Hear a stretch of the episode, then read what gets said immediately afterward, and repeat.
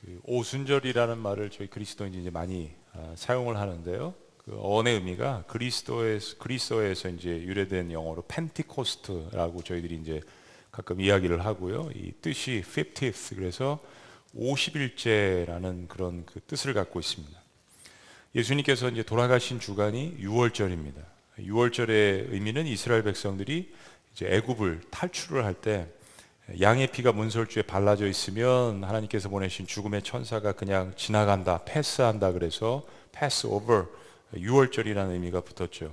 이 유월절 다음 날부터 계산을 해서 50일째 되는 날을 오순절이라고 이야기하는 것입니다. 유대인들이 어, 보리 농사를 하고 또 수확하고 제사 지내는 날이기라, 날이기도 해서 이 날을 또 맥추절이라고 그렇게 이야기를 합니다.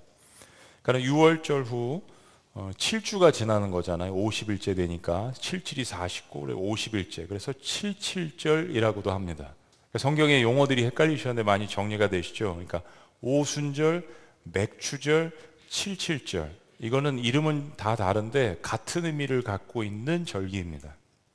어쨌든 6월절로부터 50일째, 50일째 되는 이 오순절은 6월절과 장막절, 우리 네미야에서 장막절 나오죠. 초막절. 이 장막절과 더불어서 유대인의 3대 명절입니다.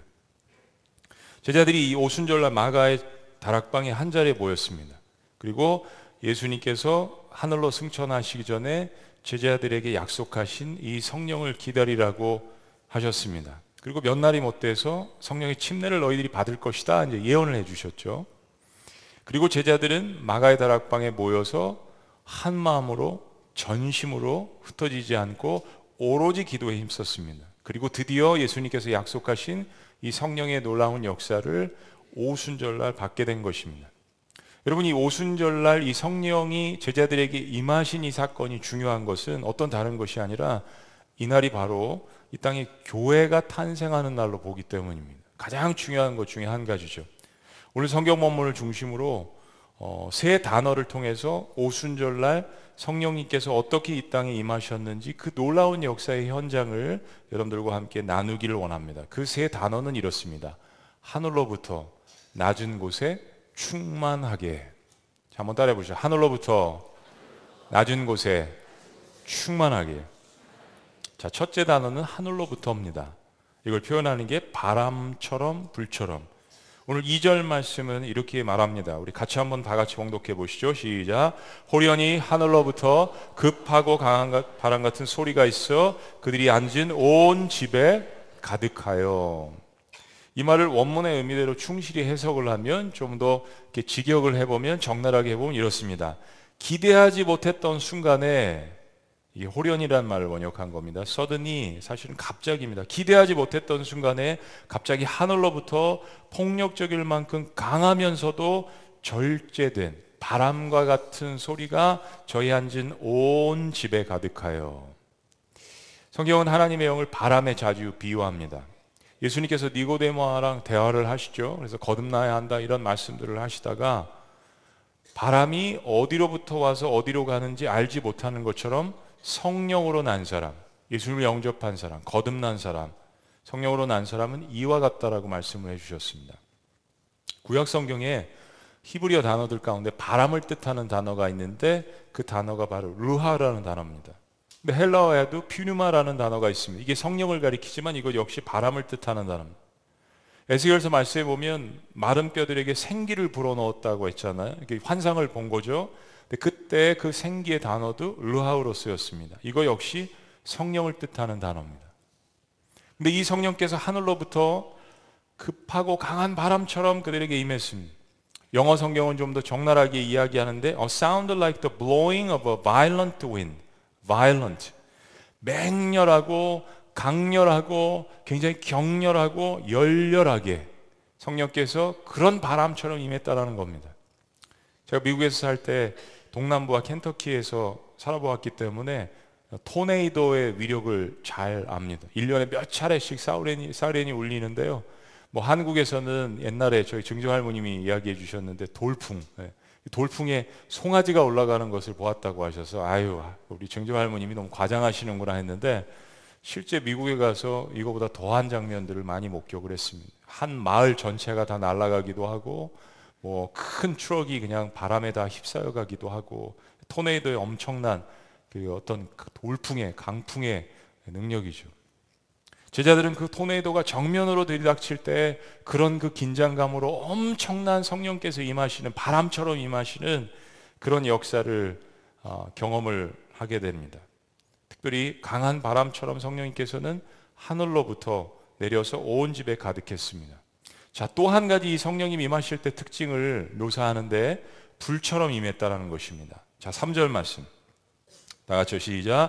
마치 불의 혀처럼 갈라지는 것들이 그들에게 보여 각 사람 위에 하나씩 임하여 있더니 여러분 이 불이 상징하는 것이 무엇일까요? 특별히 구약 성경에서 어, 하나님의 임재를 나타낼 때 불로써 하나님께서 임재하신 적이 많습니다. 실제로 불로써 모세에게 나타나실 때 오랩산에서 가시떨기 나무에 타오르는 불로써 주님께서 임재하셨습니다. 하나님의 형체가 없는 그 모습을 때로 우리에게 나타나셔야 하는데 강한 불로서 꺼지지 않는 불로서 나타나신 적이 있습니다. 신의 산에서 시계명을 주실 때도 불로서 임하셨습니다. 창세기 15장에 하나님께서 아브라함과 언약을 하시는데 송아지 각을 뜨고 그 사이를 지나가시면서 하나님께서 언약을 하실 때 횃불로 불로서 임재하셨습니다. 광야에서 이스라엘 백성들을 이끄실 때 불기둥, 구름 기둥, 그리고 솔로몬이 제단에 하나님 앞에 재단을 다 쌓고 성전을 완성을 하고 예배를 드릴 때 불로서 임하셨습니다. 그리고 오늘 오순절날 하나님의 성령께서 불로서 다시 한번 임재하신 겁니다. 그러니까 정리하면 오순절날 마가의 다락방의 성령님은 마치 급하고 강한 바람처럼 그리고 불의 혀가 갈라지는 것처럼 제자들에게 임하셨습니다. 이것은 성령의 임재를 묘사하는 가장 중요한 핵심적인 단어들이죠. 인간의 언어로서 한계가 있지만 그래도 성령님께서 그 당시 임하셨던 것들을 알아들을 수 있도록 마치 바람처럼 강력한 바람처럼 불의 효가 또한 갈라지는 것처럼 그렇게 제자들에게 임했다는 이야기입니다. 네, 사랑하는 여러분, 이 성령을 묘사하는 단어 가운데 우리가 잊지 말아야 될 또 다른 가장 중요한 단어가 있습니다. 그게 뭐냐면 바로 여러분들이 외치셨던 하늘로부터라는 단어입니다. 하늘로부터. 하늘로부터라는 단어는 무엇을 이야기하냐면 성령님께서 오신 출처를 이야기하는 것입니다. 성령님은 우주를 다스리시는 하나님으로부터 오시는 하나님의 영이라는 것을 말하는 것이죠. 이 하늘로부터 오는 이 단어가 중요한 것은 모든 영이 다 선한 영이 아니기 때문입니다. 우리가 이단 분별 세미나를 통해서 그 중심 말씀을 배웠는데 요한일서 4장 1절 말씀입니다. 다 같이 봉독해 보시죠. 시작. 사랑하는 자들아, 영을 다 믿지 말고 오직 영들이 하나님께 속하였나 분별하라. 많은 거짓 선지자가 세상에 나왔습니다. 영을 함부로 받으면 안 된다는 이야기입니다. 영은 다 같은 영이 아니라는 이야기입니다. 근데 어떤 영이 하늘로부터 오는 하나님께로부터 오는 신령한 영이라는 이야기입니까? 요한일서 4장 2절은 이렇게 대답합니다. 다 같이 시작. 이로써 너희가 하나님의 영을 알지니 곧 예수 그리스도께서 육체로 오신 것을 시인하는 영마다 하나님께 속하는 것이요. 가론유다는 예수님을 이 땅에 오신 참 하나님, 참 인간으로서 인정하지 않았습니다. 그래서 결국 가론유다는 예수님의 제자로서 3년간이나 예수님을 따라다니고 가장 가까이서 지냈지만 결국 그의 마음 가운데 예수님을 미워하고 예수님을 증오하기 시작했습니다. 그리고 사탄은 결국 그런 유다의 마음에 예수님을 팔려고 하는 생각을 넣었다라고 요한복음 13장은 분명하게 우리에게 증언해 줍니다. 가론 유다의 마음에 임한 것은 하늘로부터 오는 영이 아니라 어둠으로부터 오는 악한 영이었습니다. 구약 성경에 또 다른 좋은 예화가 있는데요. 사무엘 선지자가 죽은 후에 이스라엘의 초대 왕인 사울 왕이 블레셋과의 또한 전쟁을 하게 되었습니다. 근데 사울 왕은 이스라엘을 보호하던 사무엘 선지자가 없어지자 늘 자신을 위해서 기도해주고 그 기도의 능력을 가지고 전쟁에서 승리하게 해준 사무엘 선지자가 없어지자 마음 가운데 두려움에 사로잡혔습니다. 그래서 자신이라도 왕으로서 하나의 백성으로서 하나님 앞에 하늘로부터 오는 신령한 능력을 구했어야 하는데 그러지 않고 사울 왕은 무당을 찾아갑니다. 그리고 무당에게 죽은 사무엘을 불러달라고 이야기합니다. 자, 사무엘상 28장 13절 말씀은 굉장히 중요한 교훈을 우리들에게 전달해 줍니다. 이 무당이 사무엘을 보았다면서 사울 왕에게 하는 말을 들어보세요. 왕이 그에게 사울 왕이 무당에게 이르되 두려워하지 말라. 자기가 두려워하면서 이 이야기는 뜻은 빨리 이야기해 보라는 이야기입니다. 내가 무엇을 보았느냐 하니 여인이 무당이 사울에게 이르되 다시 시작 내가 영이 땅에서 올라오는 것을 보았나이다 하는지라 땅에서 영이 올라왔다라고 이야기합니다. 그럼 마음이 섬찟하시죠? 요한일서 말씀에 비추어 보면 이 땅에서 올라온 것은 사탄이 보낸 거짓 영임을 알 수 있습니다. 이미 사무엘은 하나님과 함께 있죠. 그렇습니다, 여러분. 분별 없이 아무 영이나 받으면 정말 위험한 것입니다. 근데 반대로 하나님께서 주시는 지혜, 하나님께서 주시는 능력, 하나님께서 주시는 능력, 평강 이런 것들을 표현할 때는 성경은 거의 예외 없이 하늘로부터 오는 혹은 위로부터 오는 권세라고 그 출처를 이야기하고 있습니다. 야고보서 말씀에 하늘로부터 오는 것과 악한 사탐으로부터 오는 것임을 이 두 가지가 다른 것임을 우리들에게 이렇게 그 차별성에 대해서 이야기합니다. 야고보서 3장 말씀입니다. 너희 중에 지혜와 총명이 있는 자가 누구냐? 그는 선행으로 말미암아 지혜 온유함으로 그 행함을 보일지니라. 야고보서의 주제는 행함이 없는 믿음은 죽은 믿음이다라는 주제가 있죠. 그러면서 그 행함 믿음이 어떻게 이루어지는지 이야기를 합니다. 첫째는 않은 것이죠. 14절. 그러나 너희 마음속에 독한 시기와 다툼이 있으면 자랑하지 말라. 진리를 거슬러 거짓말하지 말라. 그리고 15절 말씀은 이러한 지혜는 이라고 이야기합니다. 그렇습니다. 세상의 지혜도 있고 어둠의 지혜도 있고 악한 영의 지혜도 있습니다. 그런데 이러한 지혜가 어떻다란 이야기입니까?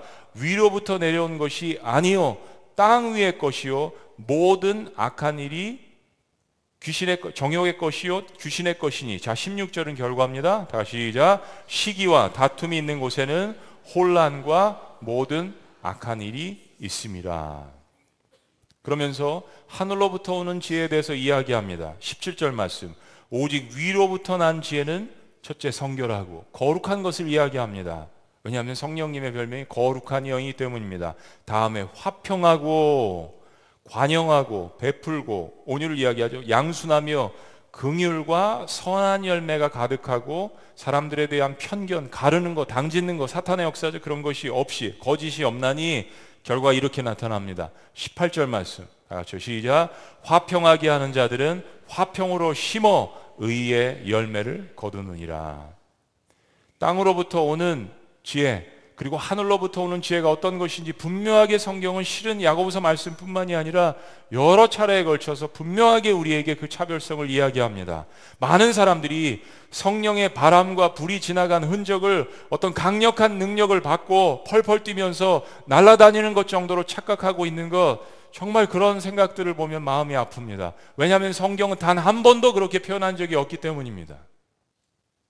하늘로부터 오는 성령의 능력을 받은 사람들의 가장 큰 특징은 야고보서의 말씀처럼 성결하고 그리고 온유하고 선한 열매들이 가득 차서 사람들을 가르지 않고 편견이나 거짓이 없고 결국에는 예수님처럼 피스메이커의 역할을 하면서 사람들을 화평케 한다라고 이야기했는데 하나님 바로 그 화평케 하는 열매들을 의의 열매라고 인정하신다라고 야고보서 기자는 이야기합니다.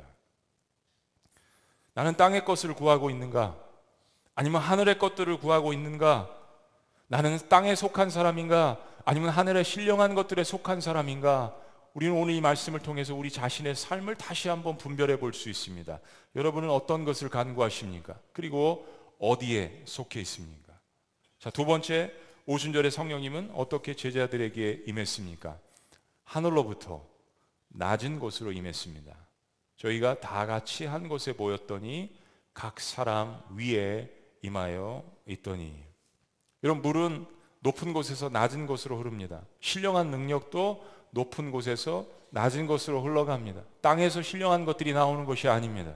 어둠에서 신령한 것들이 나오는 것이 아니죠. 위대한 목회자요 신학자였던 윌리엄 마클레이는 성령의 임재하심에 대해서 사도행전에서만 성령의 능력이 시작된 것이 아님을 이렇게 이야기합니다. 성령이 다윗의 입을 통하여서 말씀하셨고 성령이 선지자 이사야를 통하여서 말씀하셨고 스테반은 그의 설교에서 유대인들을 꾸짖으며 말하기를 그들이 조상 때부터 항상 성령을 거스렸다라고 했다. 그런 의미에서 성령은 신약 시대 이후뿐만 아니라 모든 시대와 세대에서 하나님의 진리와 뜻을 사람들에게 계시하시는 하나님의 영이시다. 아멘이십니까? 그렇죠, 맞죠.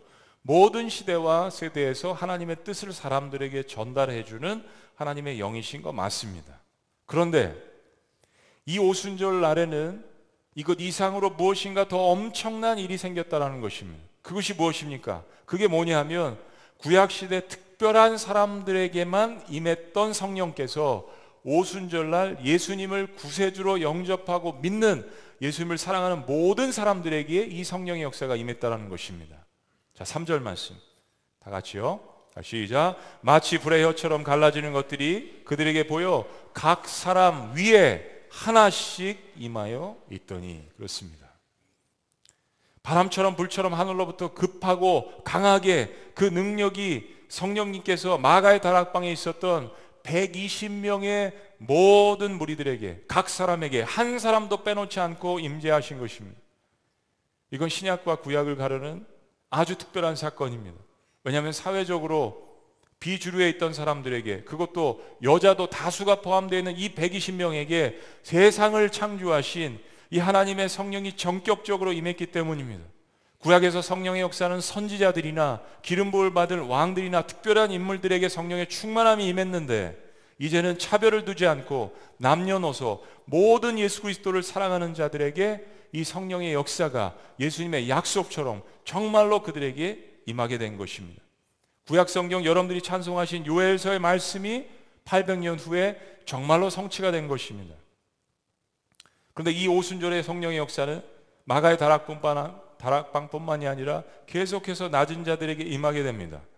열두 사도 후에 열세 번째 사도라고 별명이 붙은 사도 바울이 고린도서 1장에서 동료들에게 이렇게 이야기합니다. 형제들아 너희를 부르심을 보라. 육체를 따라 지혜로운 자가 많지 아니하고 능한 자가 많지 아니하며 문벌 좋은 자가 많지 아니하도다 가방끈이 긴 자가 많지 아니하도다 그러나 하나님께서 세상에 미련한 것들을 택하사 지혜 있는 자들을 부끄럽게 하게 하시려고 세상에 약한 것들을 택하사 강한 것들을 부끄럽게 하려 하시며 하나님께서 세상에 천한 것들과 멸시받는 것들과 없는 것들을 택하사 있는 것들을 패하게 하려 하시나니 그 이유가 뭡니까? 29절이요.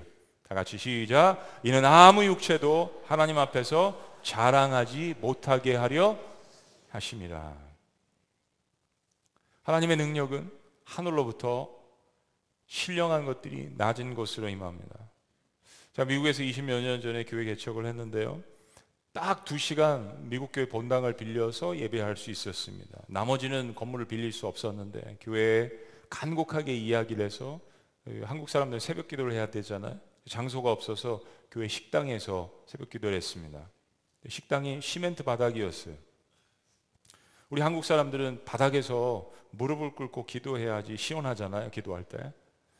식당 바닥에 무릎을 꿇고 설교 후에 다 같이 기도를 하는데 때로 미국 성도님들이 어, 먹다 남은 피자나 뭐 햄버거 이런 찌꺼기들이 음식 부스러기들이 바닥에서 발견이 됩니다. 그 바닥에 머리를 파묻고 기도할 때면 겨울에 그 바닥에 찬 기운이 얼굴을 덮습니다. 뭐 새벽 5시, 6시에 히터를 켜줄 일이 만무하죠. 간절히 함께 울부짖고 기도하다 보면 1시간, 2시간 시간이 지나고 기도하고 나면 서로가 너무 놀랍니다. 왜냐하면 이게 카펫이 아니라 시멘트 바닥이라서 눈물과 콧물이 범벅이 돼서 대롱대롱 매달려 있는데 시멘트 바닥에 흥건하게 그 액체가 묻어 있는 겁니다. 서로 깜짝 놀래서 눈을 뜨고 그 콧물과 눈물을 바닥에서 닦기에 바빴습니다. 그래서 한 3년 정도 기도를 했던 것 같아요. 그런데 그때 정말 위에서부터 따뜻하게 내려오시는 그 성령님의 역사를 모두가 경험했습니다. 결코 잊을 수가 없는 그러한 하나님께 주신 은혜들이었어요. 한 번은 어떤 성도님을 전도를 하는데 참 공을 들여서 많이 전도를 했습니다. 근데 이분이 미국에 와서 10년 이상을 세탁소 종업원만 하신 분입니다. 그분이 저에게 목사님 제가 교회에 나갈 수 있는데 한 가지 조건이 있습니다. 그게 뭡니까? 제가 지금 사고 싶은 세탁소가 하나 있는데 그 세탁소 가격이 40만 불입니다. 목사님이 기도하셔서 30만 불로 낮춰주신다면 제가 교회를 나가도록 하겠습니다. 목사님 하나님을 믿는 분 맞으시죠? 또 기도의 능력도 있으시다고 했는데 40만 불을 30만 불로 낮춰주시면 제가 교회 나가겠습니다. 제가 아무리 봐도 40만 불 이하로 내려갈 세탁소가 아닙니다. 근데 그 성도님이 그렇게 얘기하신 걸 어떻게 해요? 그래서 제가 메모에 나온 그 세탁소를 한밤중에 찾아갔습니다. 영업이 다 끝나고 사람들이 간 밤 10시에 아무도 찾지 않는 늦은 시각에 세탁소 앞에 또 시멘트 바닥에 무릎을 꿇었습니다. 그때 그때는 겨울비가 내리고 있었어요.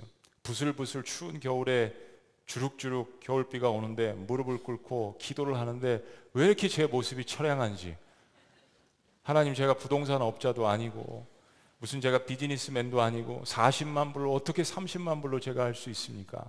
주님, 이 영혼이 교회를 나오고 싶은데 이게 40만 불에서 30만 불로 내려가면 하나님께서 살아계신 것을 믿다고 하는데 이 세탁소가 그 아저씨에게 팔리게 해주세요. 하나님, 하나님은 하실 수 있잖아요. 이 작은 교회, 개척교회 목사에게 성도 하나 하나님께서 보내주실 수 있지 않습니까?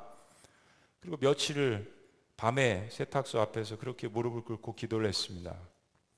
거기서 금요 니엠이 기도를 한 거죠. 마지막 날 갑자기 눈에서 닭똥 같은 눈물이 주르르 흘렀습니다. 그리고 주님의 음성이 이렇게 들려옵니다. 내가 너의 눈물을 보았노라. 결국은 실은 그 세탁소를 사지 못하고 그 세탁소 맞은편에 있는 걸 인수했습니다. 그래도 그분은 한 달에 한 번씩 교회를 나오시고 아들, 딸 모든 자손들이 교회에 등록을 하고 나와서 집사 안수도 받고 교회를 열심히 섬겼습니다. 내가 너의 눈물을 보았노라. 성도님들 집을 신방을 하면 가끔 놀랄 때가 있습니다. 신방을 하기 전에는 분명히 이 성도님은 경제적으로 여유가 있는 분인 것 같아요. 왜냐하면 열심히 봉사하고 더불어서 하나님 앞에 아낌없이 헌물을 드리시고 거기에다가 남 어려운 일들을 본다면 만사제치고 도와주시는 그런 모습 때문에 목회자가 생각할 때는 이분은 분명히 물질적으로 여유가 있겠다. 라고 생각을 하는데 실제 신방을 가보면 너무나도 검소하게 사시는 모습을 볼 때 마음이 짠하기도 하고 또 아플 때가 있습니다. 그런 성도님들께서 눈시울이 붉어지시면서 대부분 비슷한 간증들을 합니다. 무슨 간증입니까? 목사님, 나 같은 사람을 하나님께서 써주시는 것만 해도 감사합니다. 나 같은 사람, 무슨 고백입니까? 저 갈릴리 사람입니다. 라는 고백 아니겠습니까? 나 같은 사람을 하나님의 은혜로서 구원해 주시고 나 같은 사람을 직분을 주시고 나 같은 사람을 불러 주셔서 나 같은 사람의 복음을 증거할 수 있도록 해 주시고 나 같은 사람을 종으로 삼아 주시고 나 같은 사람을 하나님의 백성으로 삼아 주셔서 하나님 나라를 위해서 일할 수 있도록 해 주셔서 감사합니다. 갈릴리 사람들의 고백입니다.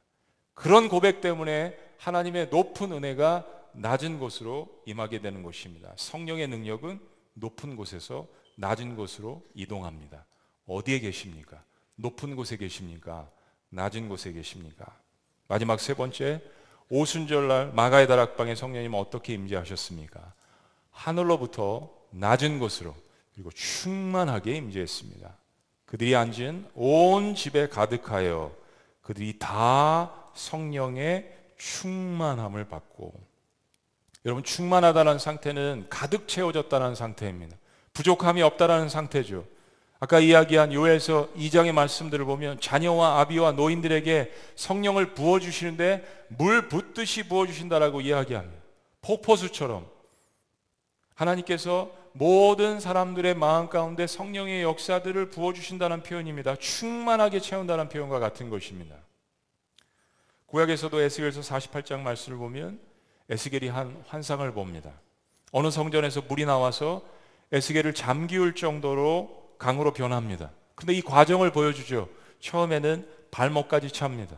그리고 허리까지 찹니다. 그리고 마침내 목까지 차서 강을 이룹니다. 그리고 이 물은 큰 강물을 이루어서 그 성전에서 사방으로 흘러나가서 죽었던 생물들을 다시 살리고 번성케 합니다. 사랑하는 여러분, 에스겔이 성전에서 흘러나오는 생수를 본 이 환상은 성령의 충만함을 표현함과 동시에 예수 그리스도를 뜻하는 것입니다. 앞으로 오실 메시아 예수 그리스도를 통하여서 척박한 세상이 복음을 모르는 이 세상이 하나님을 몰라서 죽어가는 이 세상이 풍요롭게 되고 죄로 물든 세상이 구원을 얻게 된다는 것을 표현한 것입니다. 예언한 것입니다. 그런데 이 강물은 사람의 모든 것을 다 뒤엎을 수 있는 죽었던 사람들을 살아나게 하는 생수입니다. 바로 요한복음에서 예수님께서 내가 바로 그 생수이다라고 말씀해 주시지 않았습니까? 여기 우리에게 중요한 질문이 있습니다. 여러분 성령 충만한 사람의 특징이 무엇입니까? 에베소 5장 말씀에 보면 술 취하지 말고 너희가 성령의 충만함을 받으라고 이야기하면서 성령 충만한 특징에 대해서 이야기합니다. 첫째는 예배하는 사람이라고 이야기합니다. 두 번째는 감사하는 사람이라고 이야기합니다. 세 번째는 서로가 서로를 순종하면서 섬기는 사람이라고 이야기합니다. 다 맞는 이야기입니다. 성령의 충만한 특징에 대해서 사도행전에서 또한 여러모로 우리에게 표현합니다. 그러나 사랑하는 여러분, 그리스도인이 아닌 사람에게 아직 성경의 지식이 많지 않은 사람에게 성령의 충만한 특징이 단 한 가지로 무엇이라고 설명할 수 있습니까? 라고 이야기한다면 모든 그리스도인들은 이렇게 이야기할 수 있습니다. 성령 충만한 사람의 특징은 예수님 닮은 사람입니다. 예수님 닮은 사람입니다. 왜 하나님께서 우리에게 성령의 능력을 주시기를 원하십니까? 왜 예수 왜 하나님께서 우리에게 성령의 충만함을 주신다라고 생각하십니까? 앞으로 이 성령의 충만함을 받고 제자들이 사역을 감당하는데 그들의 삶 속에는 예수님의 분신이 들어 있습니다. 저 사람 정말 성령으로 충만한 것 같아. 저 사람 정말 성령의 능력이 있는 것 같아. 라고 하면 그 사람은 예수님 닮은 사람이어야 합니다. 어떤 다른 것이 아닙니다. 예수님을 배반하고 넘어지고 실패하고 도망갔던 제자들에게 성령께서 임하셨습니다. 그러자 두려움 때문에 예수님을 버리고 도망갔던 그 제자들에게 임했던 모습은 예수님의 모습이었습니다. 서로가 싸우지 않고 다투지 않고 하나가 되고 핍박하는 사람들을 위하여서 기도할 줄 알고 그 하나님의 사랑과 은혜가 바로 고스란히 자신들에게 보여줬던 그 예수 그리스도의 사랑과 은혜가 그들에게 임하고 있었습니다. 하나님의 영이신 성령이 충만하게 임재했다는 말은 바로 예수님의 모습으로 닮아가고 있다라는 것을 성경이 이야기합니다. 성경은 위로부터 낮은 곳으로 임하신다라고 강조합니다. 하나님의 아들이신 예수님께서 마국간에 임하셨습니다. 냄새나는 곳입니다. 지저분한 곳입니다. 누추한 곳입니다. 가장 천한 곳의 상징입니다. 예수님께서 이 땅에 오셔서 마음이 상한 자들을 찾아가시는 모습들을 수없이 볼 수 있습니다. 연약한 자들을 찾아가시는 모습들을 수없이 볼 수 있습니다. 낮은 곳으로 일부러 찾아가시는 모습들을 볼 수 있습니다. 여러분 상한 마음이라는 것은 상처받은 마음이라고 이야기할 수 있죠. 그런데 성경적으로 더 정확히 이야기한다면 상한 마음은 겸손한 마음입니다. 어떤 겸손한 마음입니까? 여러분이 생각하시는 겸손한 마음과 조금 다를 수 있습니다. 버려지고 상처받고 찢겨지고 그래서 의지할 것 없고 절망적인 상태가 상한 마음입니다. 그런데 그 상한 마음의 상태일 때 내가 어떤 영을 붙드느냐 이건 우리의 결정입니다. 그 상한 마음 가운데 증오의 마음과 복수의 마음을 심을 수 있고 어둠도 능력이 있기 때문에 어둠의 영을 불러올 수도 있지만 그 상한 마음의 상태에 있을 때 절망적이고 붙들 것이 없을 때 무엇을 붙드느냐 그때 주저앉지 않고 인간의 한계와 부족함을 깨닫고 겸손히 주님께로 나와서 하늘의 신령한 것들을 구하는 거 이거 상한 마음입니다. 마태복음 5장에서 여덟 가지 복 받는 심령 중에 예수님께서 그래서 이런 말씀을 하시지 않았습니까? 심령이 가난한 자는 복이 있나니 애통이 하는 자는 복이 있나니 의에 줄이고 목이 마른 자는 복이 있나니 바로 그런 의미입니다. 예수님 십자가에 돌아가실 때 제자들의 마음의 상태가 바로 그런 상태가 아니었던가요? 아니 사실 부활하신 후에도 성령을 받기 전까지는 제자들의 마음은 그런 부족한 상태였습니다.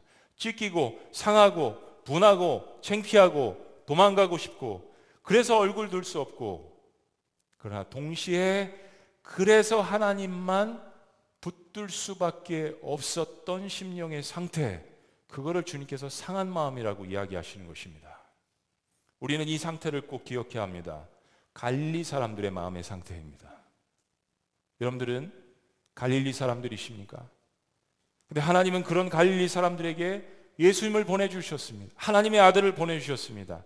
그리고 하늘로부터 오는 신령한 능력을 바람처럼 불처럼 모든 120명에게 각각 보내주시지 않았습니까? 여러분, 능력은 가장 높은 곳에서 가장 낮은 곳으로 임하는 것입니다. 그러려면 우리의 상태가 상한 마음이어야죠. 우리의 마음의 상태가 겸허한 마음이어죠. 내가 낮은 곳에 있어야죠. 주님께서는 성령의 충만한 역사를 허락하실 뿐더러 더 이상 다른 것으로 만족하지 않아도 될 충만한 상태로 제자들의 마음을 채우셨습니다. 그리고 제자들이 어떻게 사역합니까? 정말로 이제는 완전히 다른 사람으로서 사도행전의 역사를 이끌어갑니다. 고린도후서 3장 17절에 사도 바울은 예수 그리스도를 만나고 그의 마음에 임하신 성령의 역사를 이렇게 고백합니다. 주는 영이시니 주의 영이 계신 곳에는 자유가 있느니라. 다시 한번요. 주의 영, 주는 영이시니 주의 영이 계신 곳에는 자유가 있느니라. 할렐루야. 성령의 임재가 있는 곳에는 자유함이 있습니다. 비록 여러분들의 삶의 문제가 아직 산재에 있더라도 그것 때문에 때로 두려움 가운데 있을지라도 제자들의 마음처럼 지켜지고 때로는 모든 것을 포기하고 싶은 마음이 있을지라도 다시 한번 성령의 역사를 간구하며 마가의 다락방에 들어가서 내 혼자 힘으로는 감당할 수 없는 것들을 같이 함께 손을 붙들고 그 성령의 능력을 간구했을 때 하나님께서 지구촌 교회 공동체에게 가정에게 목장 교회에게 부어 주시는 놀라운 성령의 능력을 하늘로부터 오는 성령의 능력을 충만하게 경험하시는 낮은 곳에 있는 갈릴리 사람들이 되시기를 주의 이름으로 축복합니다. 아멘. 기도하시겠습니다.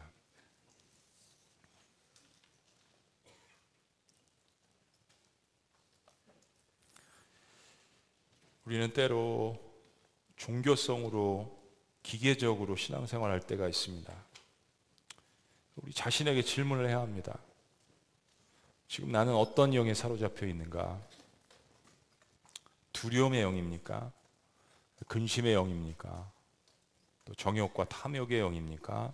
아니면 하나님의 영이신 성령님이십니까? 여러분 인간은 죄를 이길 수 없습니다. 성령의 역사는 죄를 이길 수 있는 능력을 부여해 주십니다.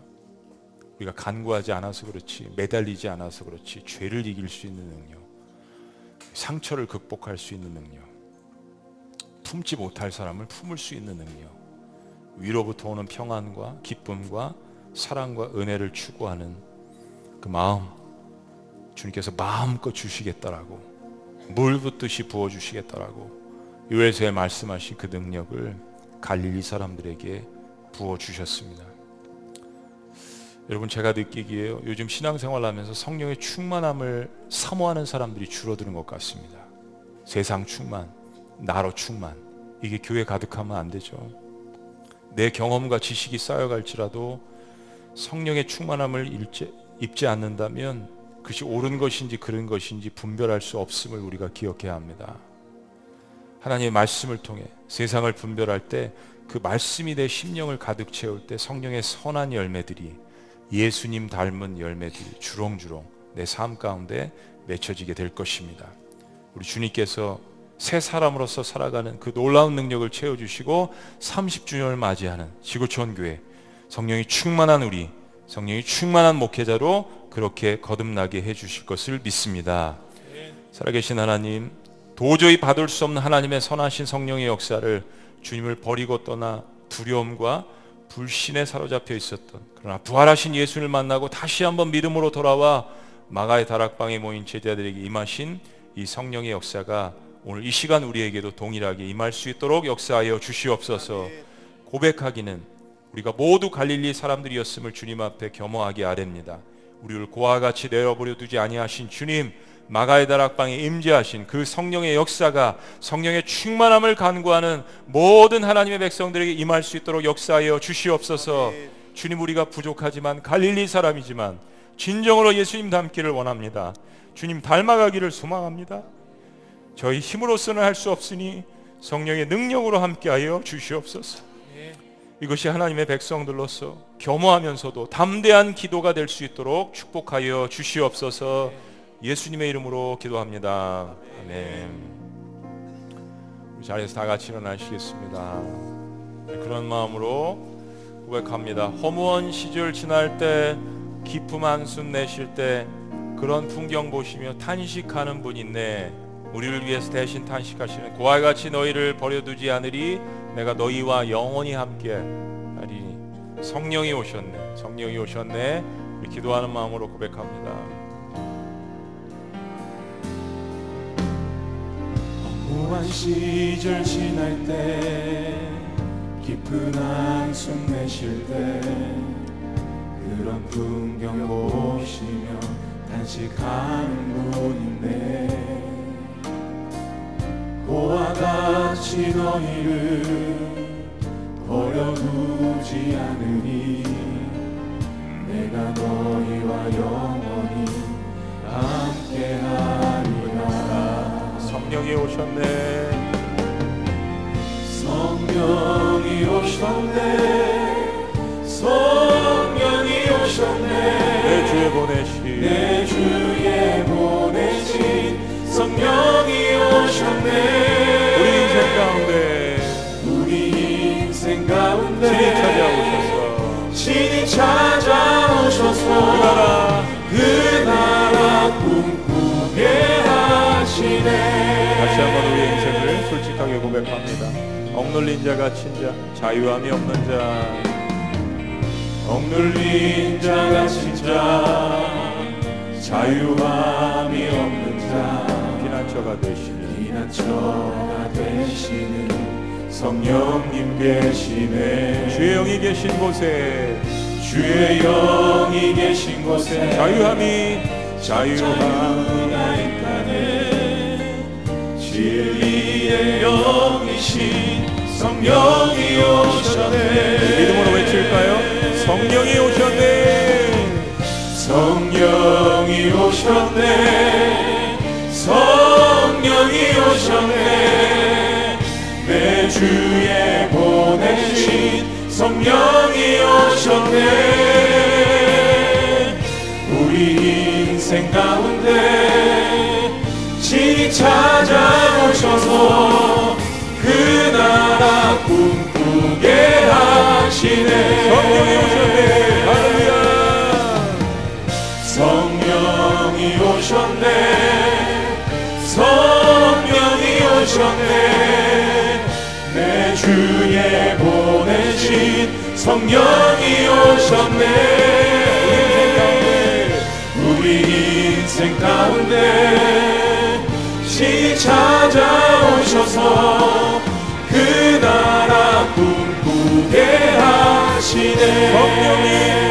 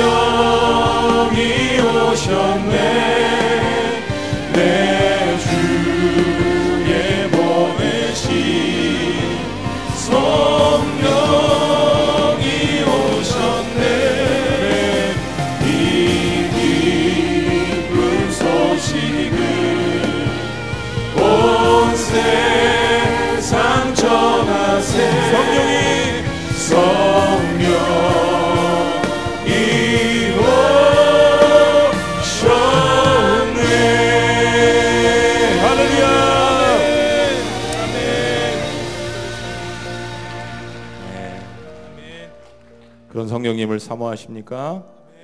여러분이 높이 들었던 그 손을 두 손을 여러분 가슴에 대셨으면 좋겠습니다.